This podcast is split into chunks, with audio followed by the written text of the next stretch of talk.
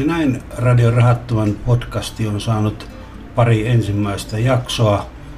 Tosin nuo nauhoitetut haastattelut oli tehty tuon koronaepidemia ennen, joten paljon on tapahtunut tämän jälkeen. Muun muassa Radio Rahaton toimii ihan jossain muualla kuin Kortepohjassa. Kortepohjan toimisto on suljettu, joten palattiin yhdistystoiminnassa alkulähteille. Joten nyt tulee tällaisia myöhemmin tehtyjä ohjelmia, muun muassa Dei Arska kertoo pari matkakertomusta. Ja sitten tulee tuolta Brasiliasta viime hetken kuulumiset.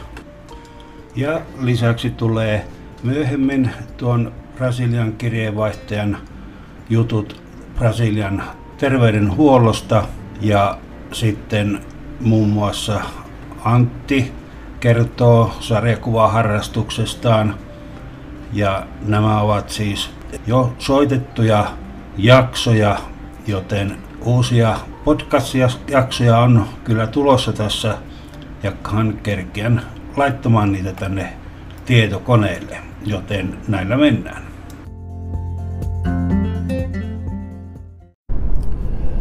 Niin, tervehdys kaikille Radio Rahattoman kuuntelijoille. Et olen täällä Euroopassa työn ääressä Rekan kanssa ja tuossa ajattelinkin vähän kertoilla aina silloin tällöin jotain, mitä täällä, täällä päin on. Ja tuossa juuri äsken ohit, ohittelin Bremenin kaupungin Saksassa ja ajattelin, että jos siitä vähän Bremenin historiaa ja nykypäivää teille kertoilisin. Eli Bremenhän on vanha Hansakaupunki, kaupunki, joka sai piispan istuimen jo tuossa 700-luvulla ja 1186 siitä tuli vapaa kaupunki. 1260 Bremen liittyi Hansaliittoon ja näin ollen sai Hansakaupungin oikeudet, jotka se on säilyttänyt tähän päivään saakka. Bremen hän on aika tyypillinen saksalainen kaupunki, jonka vanha kaupunki noudattaa hyvin pitkälti etenkin goottilaistyylisiä rakennuksia. Ja tästä hyvänä esimerkkinä on Bremenin vanha raatihuone, joka on rakennettu 1409. Bremen hän sijaitsee samannimisessä osavaltiossa, joka on puolestaan Alasaksin osavaltion ympäröimä. Asukkaita Bremenissä on nykyisellään reilu 500 000, eli jotakuinkin Helsingin kokoisesta kaupungista on kyse. Bremen on myös Saksassa ollut aina tärkeä satamakaupunki ja itse asiassa ensimmäinen rakennettu satama sijaitsi Bremenissä. Siihen asti Saksassa oli käytetty vain luonnon satamia. Ja tästä johtuen tänä päivänäkin vielä telakkateollisuus kukoistaa Bremenissä. Muita tärkeitä teollisuuden haaroja on autoteollisuutta ja ilmailuteollisuutta, sillä Mercedes-Benzillä on autotehdas Bremenissä ja Airbusin Saksan tehtaat sijaitsee myös Bremenissä. Jo, ja hyvin usein Bremenin näkyykin laskeutuvan Airbusin erikoiskone, jolla kuljetetaan rungon osia. Kyseinen kone on aika villin näköinen häkkyrä ja jos jotain kiinnostaa tietää miltä se näyttää, niin voi esimerkiksi googlettaa Arbus A300-600S, niin näkee minkä näköisestä koneesta on kyse.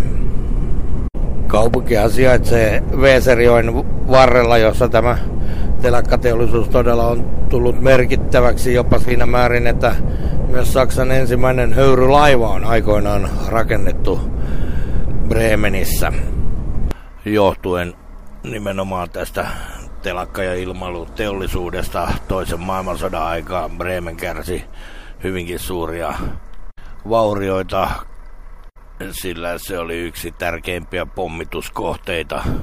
Sodan jälkeen Bremen oli osa amerikkalaisten miehitysvyöhykettä, kun taas Bremenia ympäröivä ala Saksi oli Britannian hallinna. Niin tunnelma pala täältä Euroopasta ja oikein mukavaa päivänjatkoa kaikille radiorahattoman kuuntelijoille. No niin, niin kuin viimeksi vähän lupailin, niin kerrotaan nyt, että missä päin täällä liikutaan. Eli olen Belgiassa Genk-nimisessä kaupungissa.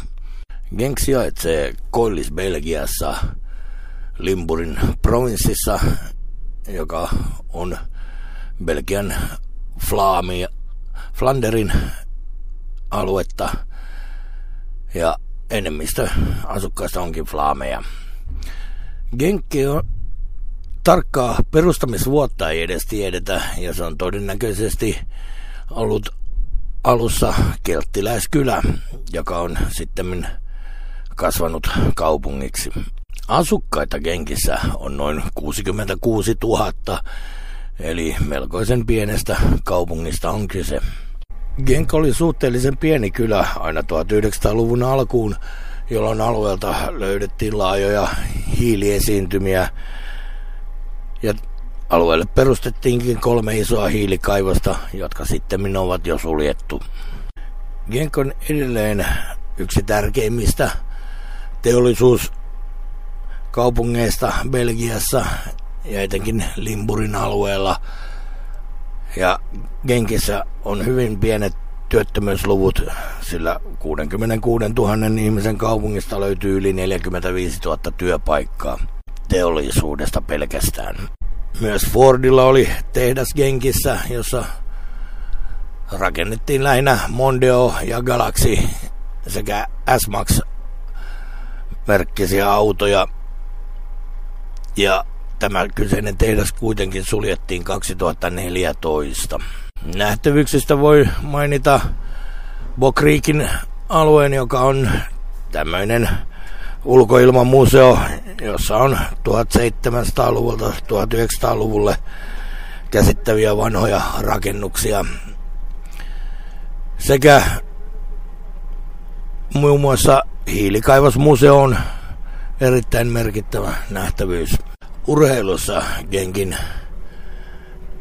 pääurheilulaji on jalkapallo ja paikallinen joukkue KRC Genk onkin menestynyt erittäin hyvin Belgian sarjoissa, muun muassa voittain viime vuonna Belgian mestaruuden, joka oli seuralle neljäs. Kyseinen seura on myös voittanut neljä kertaa Belgian kapin. Paikkana Genk on erittäin viehättävä pikkukaupunki, ja mikäli joskus tänne matkustaa, niin suosittelen ehdottomasti istumaan vaikka hetkeksi torin laidalla oleviin johonkin pieneen kahvilaan, jossa belgialaiset tapaavat viettää aikaa, etenkin iltaisin. Tietysti tällä hetkellä kyseiset kahvilat on suljettu tämän ikävän epidemian takia, mutta kyllä ne siitä jonain päivänä vielä aukee. Mutta tästä matka jatkuu jonnekin päin ja seuraavaa raporttia tulee jostain muualta, mutta mikä se paikka on, niin se selvinnee sitten vähän myöhemmin.